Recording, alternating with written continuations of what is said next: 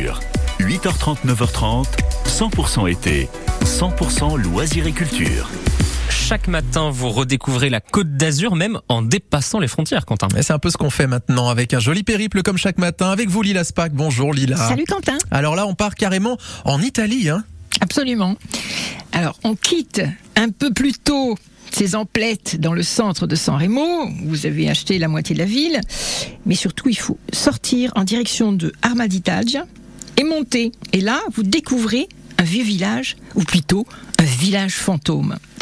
Bon, ce village fantôme a été fondé au IXe siècle grâce à un château qui plus tard a été acheté par la République de Gênes.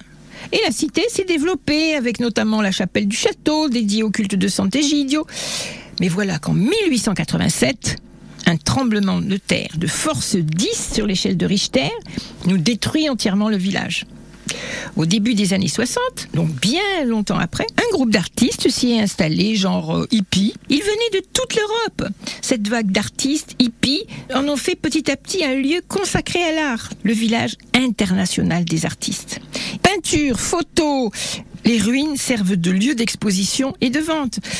Il y a des petits restaurants, il y a des jardins fleuris, des bars. Bah finalement, après la catastrophe, c'est une belle histoire qui finit bien. Du coup, je vous recommande expressément de monter découvrir ce lieu, Bussana Vecchia, au-dessus de San Remo. Attendez, je le refais. Bussana Vecchia. C'est bon, on y arrive mieux. Merci beaucoup Lila Spack et on ira avec plaisir avec, vous tant qu'à faire. Vous êtes notre guide chaque matin. 8h